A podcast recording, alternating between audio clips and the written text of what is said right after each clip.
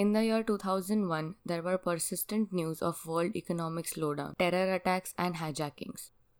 In between these massive news, the Himalayan kingdom, Nepal, made it to the world headlines and terrified the entire world with the news of the massacre of the royal Shah family. Nepal's royal family was no stranger to bloodshed. Yet, this news startled not just Nepal but the entire world because the royal Shah family wasn't assassinated by any outsider but an insider, the heir to the throne, the son of the Shah king and the queen, Crown Prince Dipendra Shah. The crown prince went on a murderous rampage, killing nine members of the royal family, including his parents, the king and the queen, prior to using his gun to kill himself. It was an unimaginable horror. Never in history had such an horrific event happened. The murder was thought to be the worst mass killing of royalty since the Romanovs were put to death by order of Lenin in 1918 during the Russian Civil War. It's quite common for kings to kill another king, to ambush other kingdoms, but a king being killed by his own son is unusual and unprecedented in anybody's history. This had left everyone in an absolute shock. The mass shooting of the royal family at the Narayanhiti palace and the uproar it caused laid the ground for the eventual abolition of monarchy in Nepal. There were and still are many theories revolving around this case. So let's unfold these theories and this sin together on Sins of Asia.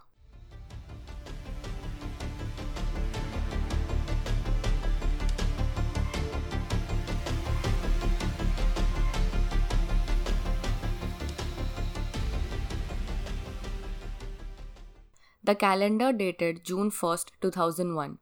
The Narayanhiti Palace, the official residence of the Shah monarchy in Kathmandu, Nepal, was lively and vibrant as a party was orchestrated by the royal Shah family. It was a regular Royal Friday family dinner hosted by the King of Nepal, King Birendra Bir Vikram Shah, and his wife Queen Aishwarya.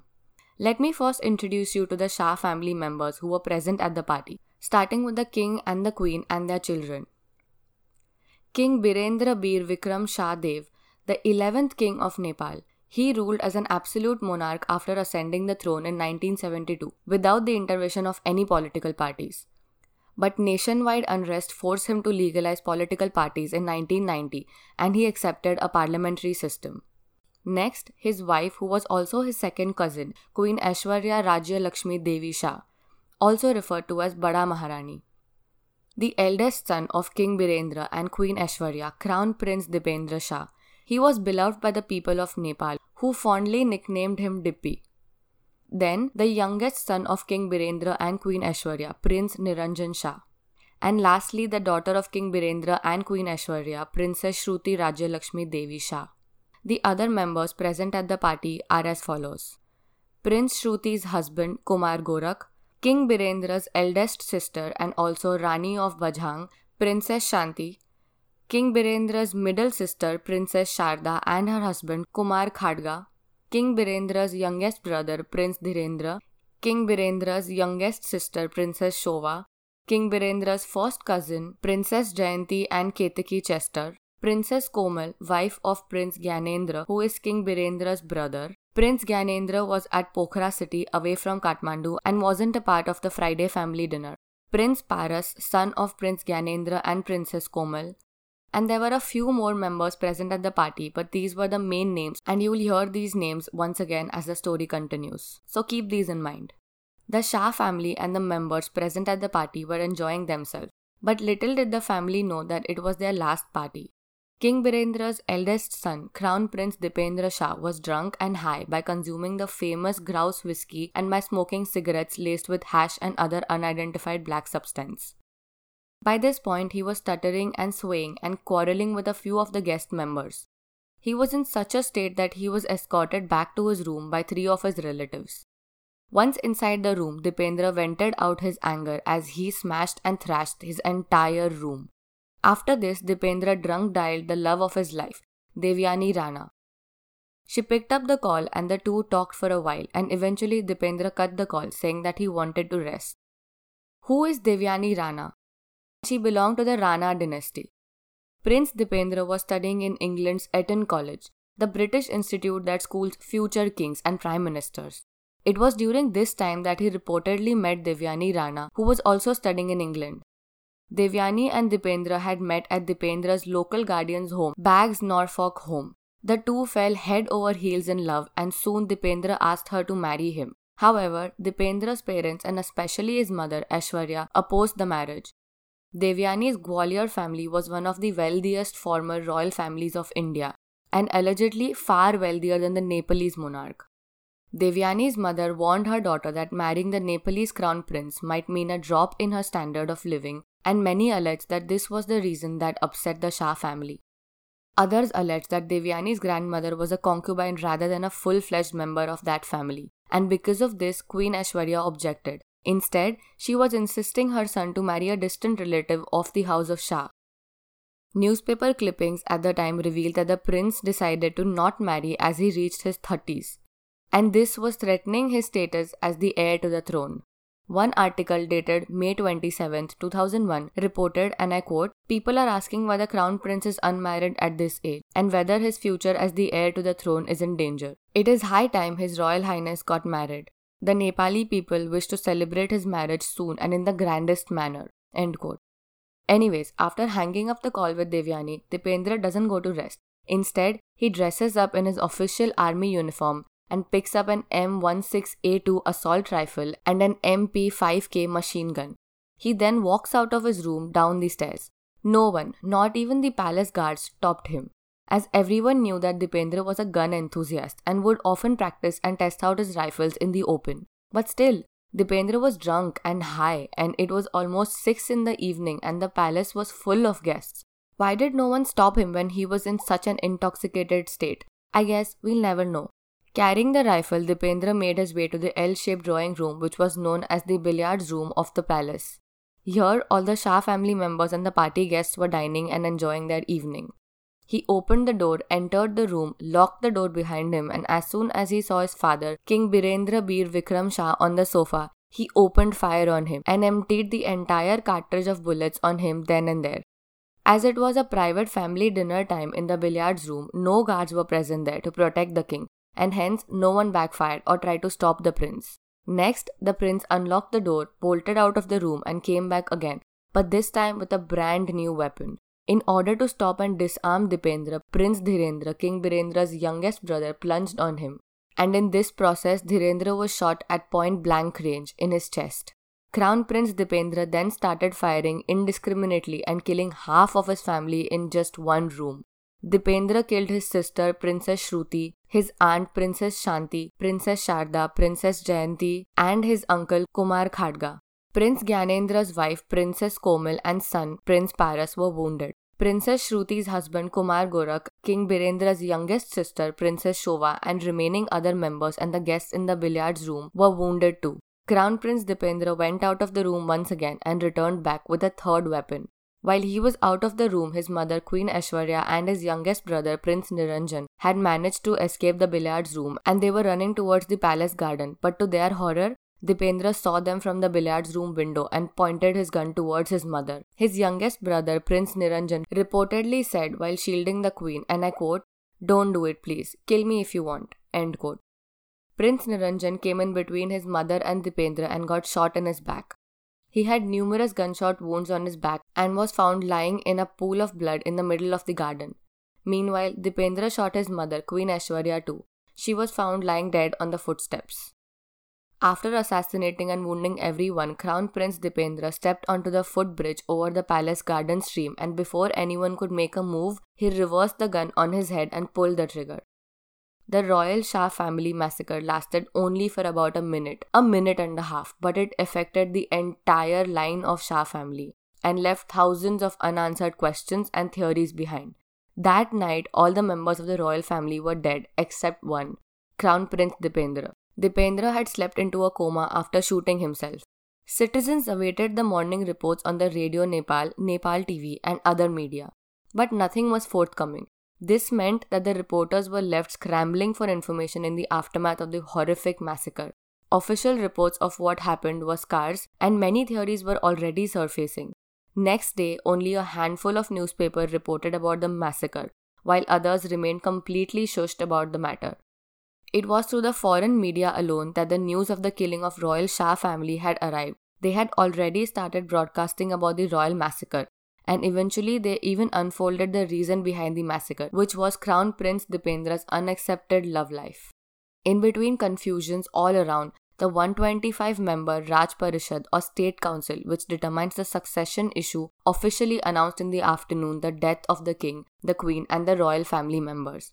In total, 10 royal family members were killed in the massacre. The following day, on June 2, 2001, the members of the royal family were cremated. The funeral procession started at 6 pm from Birendra Military Hospital. The bodies of the king and the queen were wrapped with magnificent colorful clothes. The cloth which wrapped the head of the king was printed with Sita Ram. The Nepalese people demonstrated unprecedented devotion towards their monarch. Never before in the country's history had people assembled and mourned any person's death with as much grief as this. Thousands of people lined the streets to have a last glimpse of their beloved king and the royal family members. Pro monarchy slogans were shouted and flowers were showered from all sides on the bodies of the late king and the queen. They shouted in Nepalese, Long live King Birendra, and Our country and the king are dearer than our lives. As soon as the bodies of the king, queen, and the royal family members reached Arya Ghat, which was the holiest Hindu shrine on the bank of Bhagmati River, preparations for the final rites had begun. The Brahmins performed the Antyeshti rites in accordance with the Vedic tradition. Deepak Bikram Shah, the late king's cousin, lit the funeral pyre of the king at 9:50 p.m. A 56 gun salute was fired in the air signifying that the monarch was 56 years old. There were angry scenes during the funeral process. Two people were killed and 19 were injured in days of rioting after the massacre. Three nights of curfews eventually helped calm down the situation. Many mourners had shaved their heads and were going without salt, a traditional sign of Hindu mourning. Dipendra, while in hospital unconscious, was declared as the king of Nepal by the constitution and the royal tradition as he was first in line for the throne as the eldest son of the deceased king, King Birendra. Dipendra died in the hospital 3 days after the massacre on June 4, 2001 at 3:45 am without regaining any consciousness. King Dipendra was cremated amid heavy security and with a curfew at Arya Ghat, at the same place where his parents were cremated 2 days before. To avoid any untoward incident, only government officials and the members of the constitutional bodies and a few people were allowed to participate in the funeral. Some thought that the security had killed Dipendra on the day of the massacre. But since he had instantly become the king when he killed his father, it was impossible for Nepal to contemplate killing the king. No guard ever admitted doing that. The palace guards were immediately suspended as it was later found that they helped Crown Prince Dipendra with his drug habits by supplying him the required stash. Following the Hindu tradition, the ashes from the funeral of late King Birendra, late King Dipendra, and late Queen Aishwarya were brought from Kathmandu to the historic Shah dynasty palace and to the temple of goddess Gorakhkali and Baba Gorakhnath in Gorkha, nearly 150 kilometers west of Kathmandu. King Birendra's brother and Dipendra's uncle, Prince Gyanendra, was appointed as a regent, who's a person appointed to govern a state, for the three days following the massacre and then he ascended the throne himself after the death of the Crown Prince Dipendra. And hence, on June 4, 2001, Gyanendra became the King of Nepal. It was his second coronation as he had been crowned before at the age of 3 during King Tribhuvan's exile in India and almost 50 years later he ascended the throne again. When Crown Prince Dipendra was unconscious, Gyanendra maintained that the deaths were the result of an accidental discharge of an automatic weapon. Later, he said that he had made this claim due to legal and constitutional hurdles, because Dipendra could not have been charged with murders under the constitution and by tradition had he survived. A two man committee comprising of Chief Justice Keshav Prasad Upadhyay and Speaker of the House Taranath Ranabhat carried out a week long investigation concerning the massacre. The investigation concluded after interviewing more than 100 people, including eyewitnesses and palace officials, guards, and staff, that Dipendra was the perpetrator of the shooting. Deputy Prime Minister Ramchandra Paudel called the massacre a national tragedy and confirmed that the Crown Prince was to be blamed. However, observers both inside Nepal and abroad disputed Dipendra's culpability in the incident, As soon as the reports were published, the police were deployed in force amid fear of a repeat of the rioting that followed the 1st June massacre. The massacre left the Nepalese population deeply traumatized. Despite the eyewitness accounts, many Nepalese were unable to accept that their crown prince Dipendra would kill his parents. Many Nepalese still remain suspicious of the official story, pointing to the inconsistencies in the evidence. According to Larry Dinger, the senior American diplomat in Nepal at the time of the massacre, said, and I quote, People of Nepal viewed the king as a god, literally a god, end quote. A local resident of Kathmandu said that shocking is an understatement. We have been orphaned by this loss. Another local resident said that it just does not sound like the truth. On June 6, 2001, Yubraj Ghimire and two directors of Nepal's biggest newspaper, Kantipur, were arrested for treason after they published an article of Baburam Bhattarai, an underground Maoist leader, who said that the royal murders were a result of political conspiracy and called on the army to rise up against the monarchy. Ghimire and two of his colleagues were detained for nine days before a special court panel ordered their release pending trial. After protests from local and international groups, including CPJ, the government dropped the case. On June 7, 2001, a member of the royal family who was in the palace during the shooting delivered a detailed eyewitness accounting of the killings, naming Dipendra as the shooter. Dr. Rajiv Raj Shahi became the first person who was at the scene to go public with his story. He survived the massacre uninjured by jumping from the window and, and then he ran to call aides and an ambulance.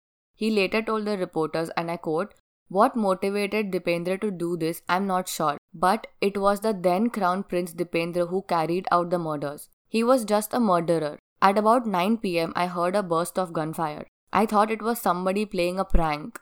There was shouting, and I heard someone say His Majesty King Birendra had been shot.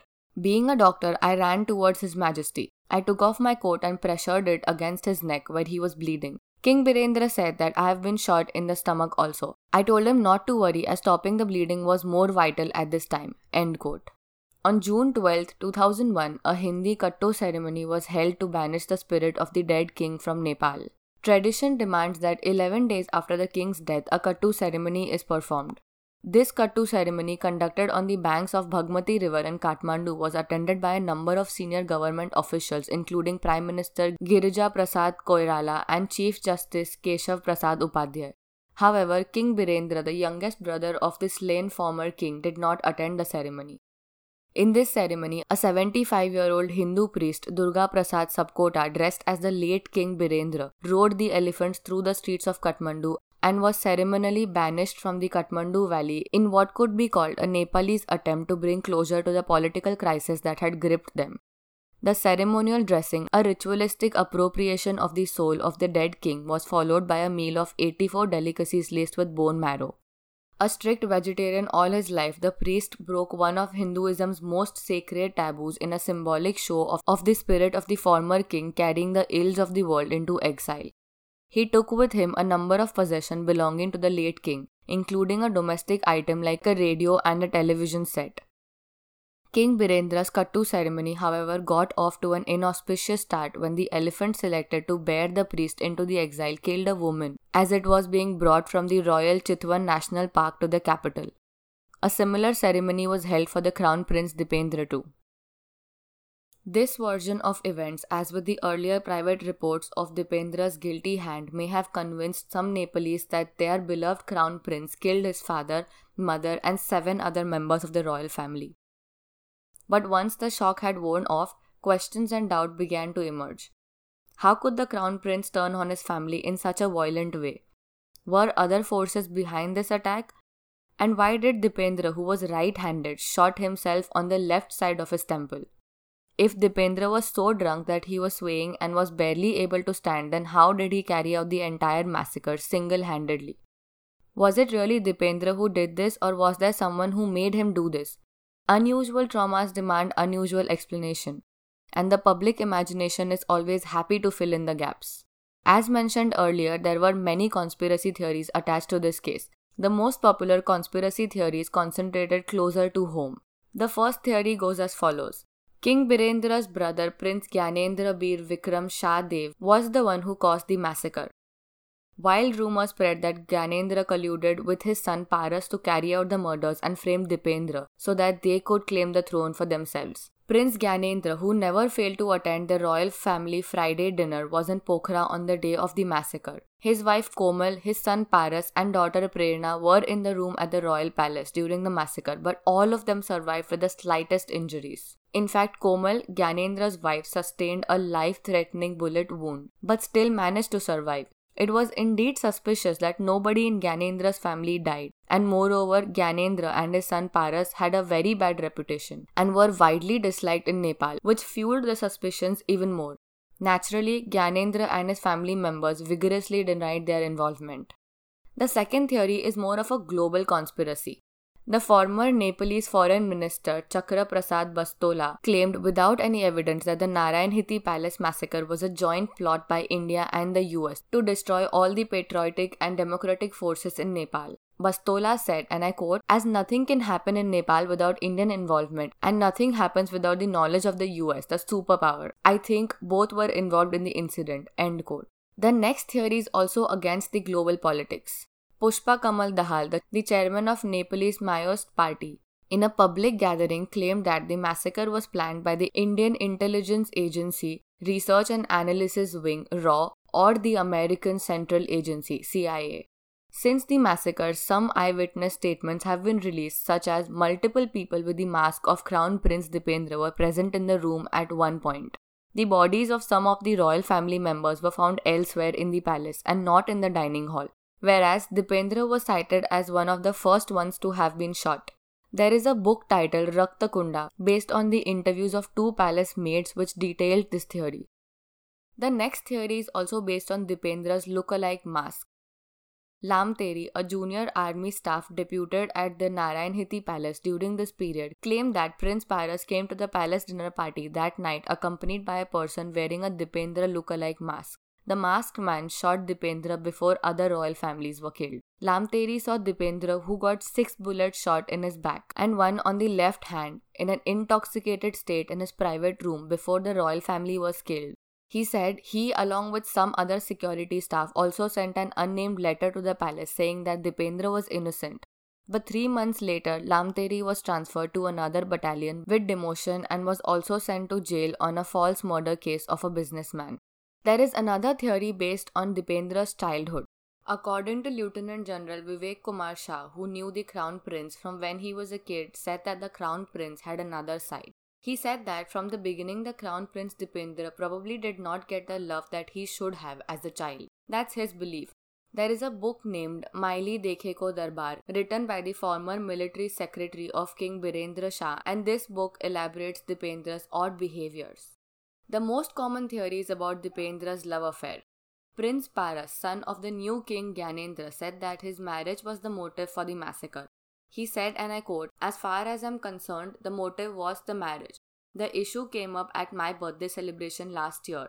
Whatever happened, I always agreed with what my brother ordered, but Queen Aishwarya, Princess Shruti, her husband, as well as other female members, were against this marriage. Dipendra said that on Sunday during an audience, he'll talk with Baba, King Birendra, about this issue. Dipendra seemed to be drunk that day but was in a very good mood. We never thought this would have happened. End quote. This event itself seems almost impossible, like something that could have been lifted out of a Shakespeare tragedy. A family fueled over forbidden romance had escalated into violence and death this next theory alleged that Dipendra was unhappy with the country's shift from an absolute monarch, which was a form of monarchy in which the king or the queen rule in their own right, to a constitutional monarchy, which is a form of monarchy in which the king or the queen is the official head of state, although their powers are limited by a constitution. And because of this, the theory states that too much power had been given away following the 1990 People's Movement, and this was why Dipendra was upset. This is in fact unlikely because the Crown Prince responded to the 1990s movement positively and returned to an elected government with enthusiasm. Many theories also allege that it was an ancient royal family curse that led to this massacre, the Gorakhnath curse. According to the legend, Prithvi Narayan Shah, the founder of the Kingdom of Nepal, who in 1769 united Nepal into one kingdom, once came across a holy man in the forest named Gorakhnath. An 11th century yogi with supernatural powers who believed to be a protector of the ancient kingdom of Gorkha. The king offered some curd to the meditating yogi who vomited it out and asked the king to drink it. A repulsed Prithvi Narayan rejected the offering, allowing it to fall on the ground. As the white steam of curd dribbled on the king's ten toes, the enraged holy man cursed the royal that his dynasty would be obliterated because of his pride after ten generations. King Birendra was indeed the tenth descendant, and after his murder, the eldest son, Crown Prince Dipendra, who was then in coma, was crowned king. Hence, he became the eleventh descendant but passed away without recovering. So, Gyanendra ascended the throne in 2001 and Gorakhnath's curse had come true, as this new successor was not able to keep his throne for a long time. These were some of the major theories related to the royal massacre. Now, let's get back to the case. After Gyanendra took over the throne as the new Nepal king, eight years later he suffered a dramatic downfall just as the Gorakhnath curse had indicated. In the year 1990, King Birendra had established a constitutional monarch in which he delegated policy to a representative government. But after becoming the king himself, Gyanendra had other ideas. He sought to exercise full control over the government, citing the failure of all political parties to hold an election. In 2005, King Gyanendra sacked the parliament and took over control as an absolute monarch. He restricted civil liberties, political activists were locked up, and even the international organizations expressed grave concerns about the safety of the journalists, including freedom of the press. He promised that peace and effective democracy would be restored within three years, but it all looked like a dictatorship. People were enraged by Gyanendra's action, and once again, violence hit the streets of Nepal. In April 2006, the Seven Party Alliance and the then banned CPN Maoist Party staged protests and strikes in Kathmandu against Gyanendra's direct rule. The royal government exercised minimum restraint but declared a curfew to control the deteriorating situation with live firearms and the army. Initially, the US, Europe, China, and India supported the monarchy, but after King Gyanendra put the constitutional monarchy on hold and took direct control of the country, his allies deserted him. After various protesters were killed, Gyanendra realized that he had gone too far and on April 21, 2006, he announced that he would yield execution authorities to a new prime minister chosen by the political parties to oversee the return of democracy. Several party leaders rejected the offer and again demanded that the king call a council to determine the monarchy's future rule in politics. An agreement was reached between the parties under the supervision of Indian ruling Congress that the monarchy would have a place in the new constitution. Then, on April 24, 2006, King Gyanendra reinstated the previous parliament in a television address to the nation. The agreement between the parties and Gyanendra under Indian supervision was not honored by the parties, and hence three weeks later, on June 10, 2006, the parliament scrapped the major powers of the king. All powers of the 239 year old monarchy were stripped, making Gyanendra a civilian king. On May 28, 2008, the monarchy was officially given no place in the amended constitution of 1990 and was replaced by a republic. This was done by the Constituent Assembly without a referendum. The country that believed their royals were living Hindu gods gave the Shah's surviving family members 15 days to get out of Narayanhiti Palace. Gyanendra accepted the decision in the following days. As he was required to leave Narayanhiti, he asked the government to make residential arrangements for him. So the government decided to give Nagarjuna Palace to him. Gyanendra had kept a low profile since he left the palace in June 2008. Nepal's traditional government nationalized all the properties Gyanendra inherited from his brother, including the Narayanhiti royal palace. Following his departure, the Narayanhiti palace was turned into a museum. The royal family's departure from the palace was reported as a major symbolic moment in the fall of the Shah dynasty, which had unified Nepal in 1760s. Although it took several years, the Nepalese royal massacre eventually paved the way for a multi-party system that Nepal has today. In December 2020, two decades after the massacre, masses were calling for monarchy to be reinstated. Thousands of people had gathered in Kathmandu seeking an end to democracy and return of King Gyanendra.